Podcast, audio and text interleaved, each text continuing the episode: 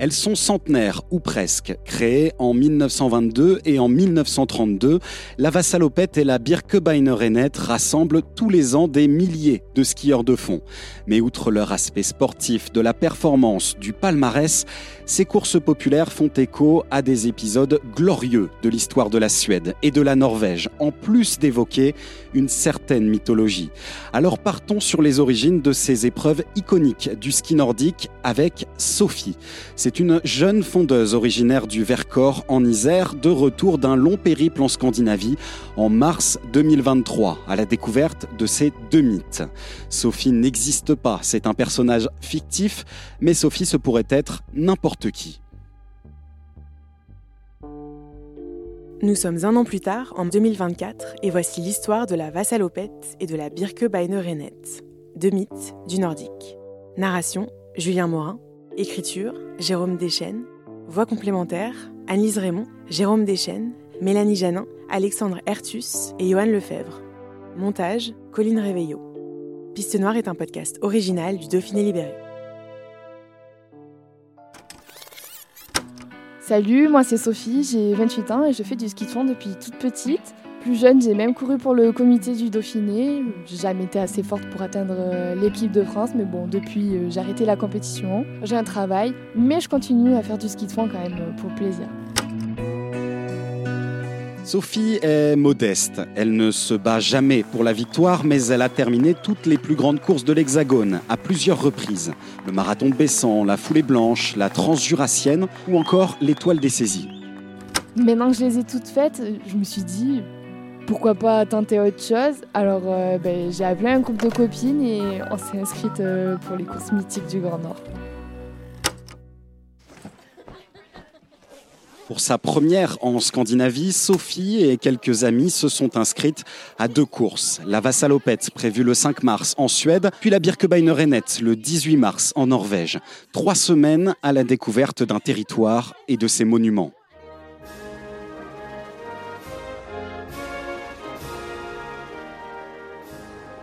Le lundi 1er mars, la petite bande se retrouve à l'aéroport de Genève pour prendre l'avion direction Stockholm. Départ à 16h25 pour une arrivée prévue à 19h15.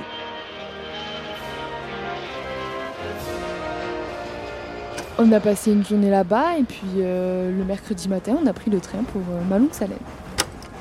Un long trajet de 6h30 pour traverser le pays d'est en ouest. Les wagons du train sont bondés. Et vu le nombre de housses pour ski de fond, pas de doute. La majorité des voyageurs ont le même but et la même destination que nos skieuses iséroises. Ben, C'était calme, très calme. Euh, tout le monde souriait, discutait ensemble. C'est là qu'on a rencontré euh, Sigvard et sa famille Vilhelmina, un couple de Suédois. La cinquantaine tous les deux. Et ils allaient faire leur 23e vassalopette. Dites les filles, vous savez que cette course, elle a été créée eh bien, pour célébrer un moment glorieux de notre histoire. Par rapport à la guerre peut-être? Ah non, non, pas du tout. En fait, ça remonte à 1521. Ah bon? Oui, oui, à l'époque, le Danemark a envahi la Suède et le roi a été assassiné. Alors son fils, Gustav Vasa, a pris la fuite vers la Norvège. Mais là, deux skieurs se sont lancés à sa poursuite pour le convaincre de prendre la tête de la rébellion. Et devinez où ils l'ont rattrapé? Si c'est un rapport avec la vassalopette à Salène peut-être? Tout juste. Ils ont réussi à le convaincre de faire demi-tour pour rejoindre la ville de Mora. C'est pas très loin d'ici. Et c'est cet événement que la course commémore. Car Gustav Vasa, eh bien finalement, il a atteint son but et il est devenu roi de Suède en 1523. Salen Mara, deux villes distantes d'environ 90 km, soit le point de départ et l'arrivée de la Vassalopette depuis sa première édition en 1922.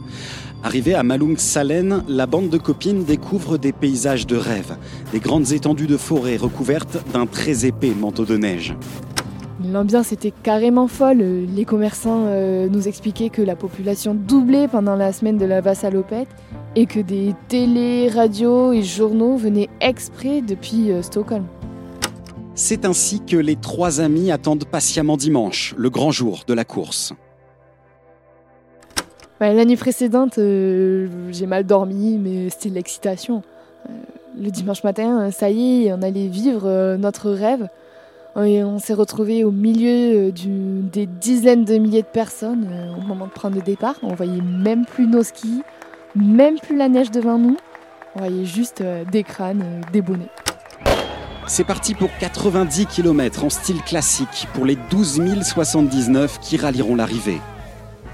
Ouais, c'était génial, vraiment génial, même si on a souffert. En fait, euh, le parcours, c'était des traversées de forêts de pins, des montées, descentes de collines. On a même traversé un lac gelé.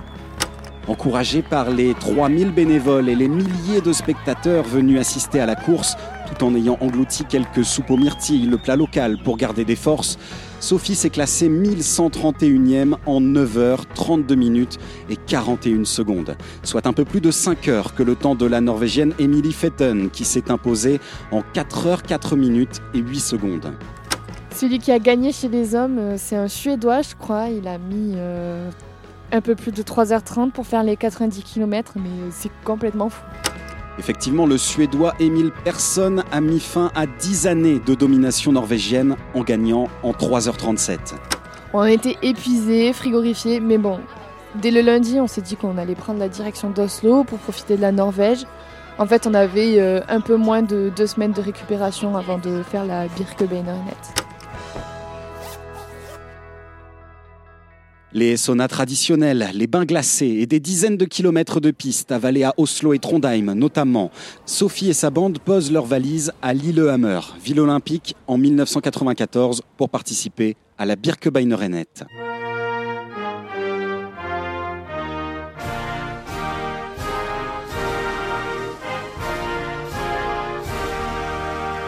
Vendredi 17 mars 2023, comme des milliers d'autres fondeurs, elles se mettent en route pour le Hakons Hall de Lillehammer afin de retirer leur dossard.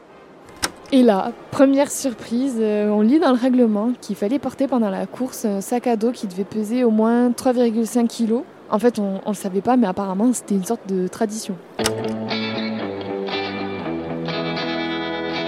Intriguées, les copines se rendent vers de grands panneaux retraçant l'histoire de la course mais c'est en norvégien. Heureusement, elle tombe sur deux frères, Johannes et Tarje.